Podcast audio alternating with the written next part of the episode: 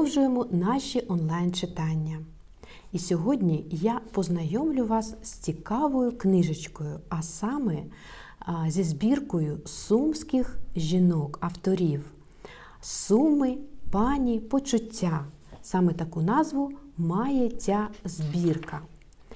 Це перша на теренах Сумщини збірка прозових творів сумських письменниць за останні 100-200 років. Вони об'єднані, перш за все, оригінальною тематикою. Майже в кожному творі є згадка про суми або сумчан. А ще вони цікаві, сучасні, патріотичні і правдиві.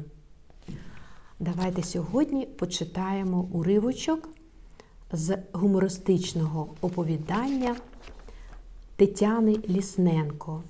Веселі історії родини жуків.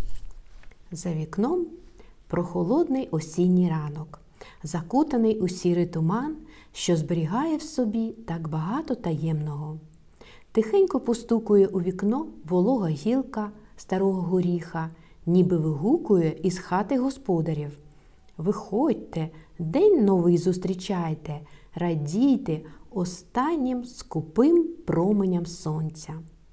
І тихо падає на землю жовте листя старого клена. У невеликій родині жуків снідають рано, хоча ніхто нікуди не поспішає. На календарі субота, довгождана і, як завжди, непередбачувана. На столі парує зварена картопля в полив'яній мисті, капуста на симпатичній тарілочці, полонить запахом. Бокастий, візерунчатий глечик із пареним молоком поважно розмістився поряд із вижарними пиріжками. А ще радує погляд букет запізнілих жоржин в обіймах уже корочнюватих листочків. Далі, мов сонце, хлібина на білій, з блакитнуватим відтінком скатертині, згорнутій у м'які складки. Здається, що паляницю щойно вийняли з печі, і цей аромат лоскотав душу не лише господарям, а й котові, що смачно вмивався, ніби чекаючи дорогих гостей. У родині жуків за столом завжди весело. Підстаркувата Ганна жучиха, весела і не в міру гомінка, дуже любить слухати смішні історії свого Кирила, кремезного, широкоспинного чоловіка. І таку ж таки невістку собі підшукала, не те, що з анекдота чи смішної історії. З показаного мізинця сміятися буде, та ще як сміятися. А ще, щоб догодити свекрові та не показатися байдужою, сміється вже тоді, коли він тільки починає. Скільки він знає отих анекдотів, скільки смішних пригод, і не тільки про когось, а й про себе, адже не раз потрапляв у такі кумедні історії, що й вигадати важко. І дарма, що сьогодні родина не в повному складі, син за кордоном у відрядженні. Наразі оселя повниться жвавим гомоном і щедрим сміхом. Отож, Кирило, дивлячись на невістку, почав спочатку тихо, а потім гучніше і виразніше. Сидять в хаті невістка з свекром та свекрухою. Свекруха каже все у нас до ладу. І живемо добре, і не лаємось, от тільки хата не білена. Невістка. Які проблеми, мамо? Білила є? Є, а тільки щітки нема. Невістка підбігла до свекра, обстригла йому бороду, зробила щітку і побілила хату. Свекруха знову. От і хата у нас побілена, а вікна не пофарбовані. Невістка. Які проблеми, мамо, фарба є? Та є, от тільки щіточки немає. Невістка підбігла до батька, обрізала вуса, зробила щіточку та пофарбувала вікна. Вечір. Вертається додому чоловік з роботи. Дивиться, на груші батько сидить. Тату, а чого ви там сидите? Там, синку, у хаті дві господині зібралися пироги пекти. Так я оце не знаю, чи є в них яйця, чи нема. І враз хата потонула у щирий селянський сміх. Сміялися, витираючи сльози, хапаючись за живота, червонощоко Ганна верещала від сміху, широко роззявивши рота. Сміялася невістка Зіна. І Кирило, задоволений від результату своєї розповіді, переставши уминати картоплю, відсунув миску та поклав ложку. Щиро і смачно розсміявся, дивлячись на жінок. Тепер уже сміялися не стільки з анекдота, скільки один з одного. Триголосся було чути аж до сусідів через сад та дерев'яний тин, що відгороджував їх від лайкуватих і задирикуватих сусідів. Не ладили вони з ними. Аж стара кішка в кутку стала подавати голос чи то в тривозі, чи від переляку, чи то від задоволення. Та раптом спрацював стоп-кадр. Першим затих голос Кирила. Страшні вирячені очі нагадували дві великі картоплини, які ось ось викотяться із орбіт. А широко роззявлений рот так і застиг, неначе в очікуванні великого вареника у сметані.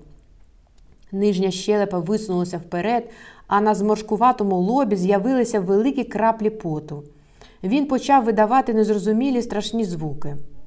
Ганна, бачачи в такому стані чоловіка, насмерть перелякалася, не дивлячись на пишну вагу, ніби випорхнула за столу і чимдуж кинулася до Кирила.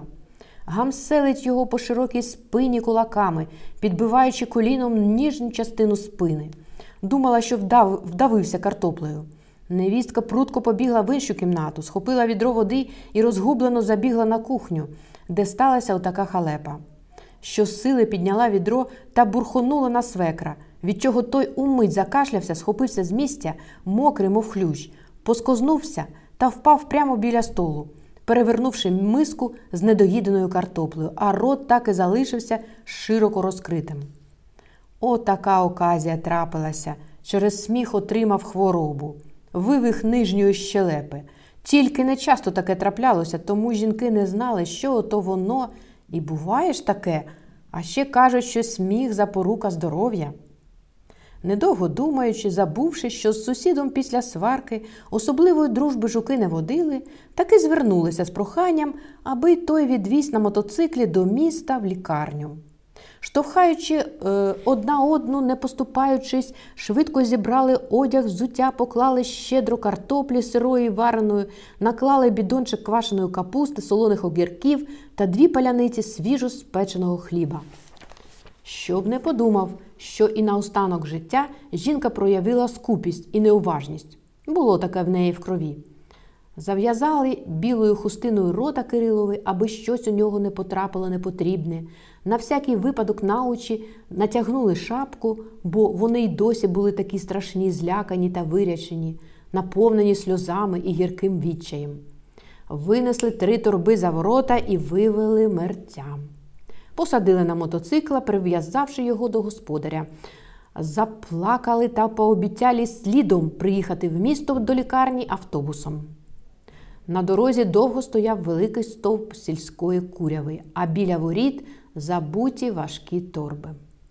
Та як тільки чоловіки виїхали за село, де дорога була подовбана ратицями сільської череди, залізний кінь став стрибати, наче гірський козел. Почали випадати з нього якісь, мабуть, непотрібні частини і запахло бензином. Вскочивши в чергову баюру, пасажирів так тряхонуло, що у водія випали зубні протези, а у хворого нижня щелепа зайняла вихідне положення, стала на місце, слава Богу. Кирило із сусідом порадилися і повернули додому, забрали зобуті торби та всілися у сусідовому саду, гоїти п'яти та відмічати якнайскоріше лікування невідомої хвороби, що, як грім з ясного неба, звалилася на господаря. Невістка Зіна та свекруха Ганна чітко виконуючи свою обіцянку, стали збиратися до великого міста, куди до лікувальної установи, як вони вважали, відправили Кирила. Там вони не були жодного разу, тому хвилюванню не було меж. Які сукні вдягти, які краще будуть пасувати ковтинки, які черевички взути, чи фарбувати губи і щоки. А ще ж і причесатися треба, хустку вив'язати найкращу, натерти щоки червоною помаддою та підвести брови, збризнути себе пахучим одеколоном та почепити улюблене намисто. Адже чи прийме місто їх такими, якими вони є вдома? Поспішали, моталися, наче молекули у підігрітій рідині, штовхали одна одну, обидві кричали, уголос нагадували, що нічого не забути. Час від часу тягали за собою торби, де були накладені овочі, фрукти та засолені огірки, і помідори, салати, картопля, зілля і тепла ковдра та м'яка подушка. Невістка встигла на лобі накрутити один залізний бігуть, бо хотілося бути красивою в місті, а ще, може, збудеться давня мрія сфотографуватися, бо ж чи буде ще коли така нагода? Тепер вони, обидві, захекавшись, спітнілі від такої метушні, зупинили погляд на годинникові, який невтомно кудись поспішав, і показував одинадцяту годину. До автобуса лишалося хіба що півгодини, а в мірі відстані півтора кілометра. Дорога до автобуса була жорстокою, важкою і непередбачуваною. Або скоротити шлях, жінки побігли городами, які де в кого були уже зорані на зиму, де в кого стояло ще сухе кукурудзиння, пізня капуста та сухий бур'ян. Глибоко шугаючи у сиру зорану землю, бігли вони, хекаючи та сопучи городами, закидаючи важкі торби на одне плече, то на інше. Часто спадали великі чорні черевики у Ганни, бо шовкові шнурки розв'язувалися та й розв'язувалися. У розпачі, не зупиняючись, вона спробувала поскидати черевики та бігти босоніж. Отож тепер важке взуття, зв'язане шнурками на вузол, вісило у старої на шиї, час від часу затягуючись та не даючи їй дихати. І вона відставала від невістки, що далі більше і більше. Розпашіла Зіна, яка вела в забігові, навпаки, набирала швидкість. Їй дуже хотілося якнайшвидше дістатися автобуса, а потім і міста. І неважливо було, з якої причини. Отож, широкі кроки, розпашіли обличчя, широко роззявлений рот, великі очі з поглядом у далеку дорогу, важке намисто на шиї, яке так дратувало, б'ючи по грудях і видаючи звук сухого гороху, який насипають у порожню каструлю, важкі сумки і залізний великий бігуть на лобі, картина незвичайна і загадкова. Великий марафон добігав кінця. Лишився один город та трохи лугу пробігти. І тут ще одна халепа. Глибокий півтораметровий рів, наповнений на пів метра водою. Тут ще минулої осені мали класти спеціалісти товсту газову трубу, та досі робота застрягла на місці. Ще квадратнішими стали очі у Гани, і на лоби з'явився запитальний знак. Зіна стала голосно кричати, лаяти тих, хто зробив таку серйозну припону на їхньому шляху, плювалася то розмахувала руками, аж підстрибувала на своїх високих підборах, які геть облипли грязюкою та листям. З неї так і пащила енергія, і здавалося, що бігуть на лобі ось ось стане червоним від нагрівання. Червона помада із щік ліниво сповзла до бороди, а ліва фарбована брова поповзла на лоба. Але, не втрачаючи надії на досягнення фінішу, молода невістка по черзі перекидала через рів торби своїй свекрухи, швидко відійшла від перешкоди, плюнула на долоні, розтерла, глибоко вдихнувши, розігналася і перестрибнула рів. Ця перемога ще більше додала їй упевненості в собі, і вона скомандувала босій свекрусі. Ну, вперед! Не такий чорт страшний, як його малюють, вперед, до автобуса п'ять хвилин. Підкоряючись тренеру невісті, Ганна зітхнула, тричі перехрестилася, озирнулася, розігналася і вскочила прямо в рів. Стоячи у зеленій воді по коліна, дивилася прямо в небо, ніби дорікаючи Богові за його гнів. Пацьоки застояної дощової води залили очі, мокре волосся повисовувалося з під недавно біленької хустки а шию міцно оббивали шовкові шнурки, на яких теліпалися два великих, але сухих черевики. Нижня губа трусилася, і зуби цокотіли, чи то від страху переляку, чи то від смердючої холодної води. Але треба край дістатися до міста. Вилізла Гана, дякуючи Богові невісті та товстій ломаті, яка валялася поруч, на швидку взула мокрі ноги, сухі черевики, витерла поспіхом обличчя, схопила торби, підштовхнула невістку. Сподіваюся, це останні наші непереливки. Гайда, автобус чекає. І вона навіть не підозрювала, як глибоко помиляється з непереливками. До автобуса жінки добігли, коли він уже рушав із місця. Сполохані та до краю збентежені, засунулися у транспортний засіб, розштовхуючи пасажирів, що сіли раніше. Відширмувавши занавіску на вікні автобуса, Ганна зручненько вмостилася на сидінні з краю, стишила своє нелюдське дихання і вмить задрімала.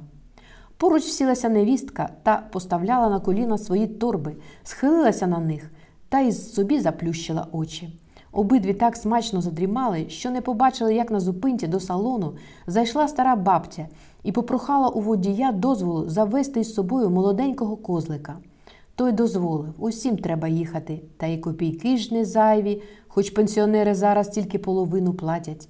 Бабця сіла на сидіння, а цапика підштовхнула під сидіння, накручуючи мотузку на жиляву худу руку. Сиди отам тихенько, скоро проїдемо. Тваринка слухняно уляглася під сидінням і також задрімала. Скоро в'їхали в місто, і автобус раптом загальмував на світлофорі. У Зіни з колін упали сумки, і по підлозі автобуса розсипалися фрукти та картопля.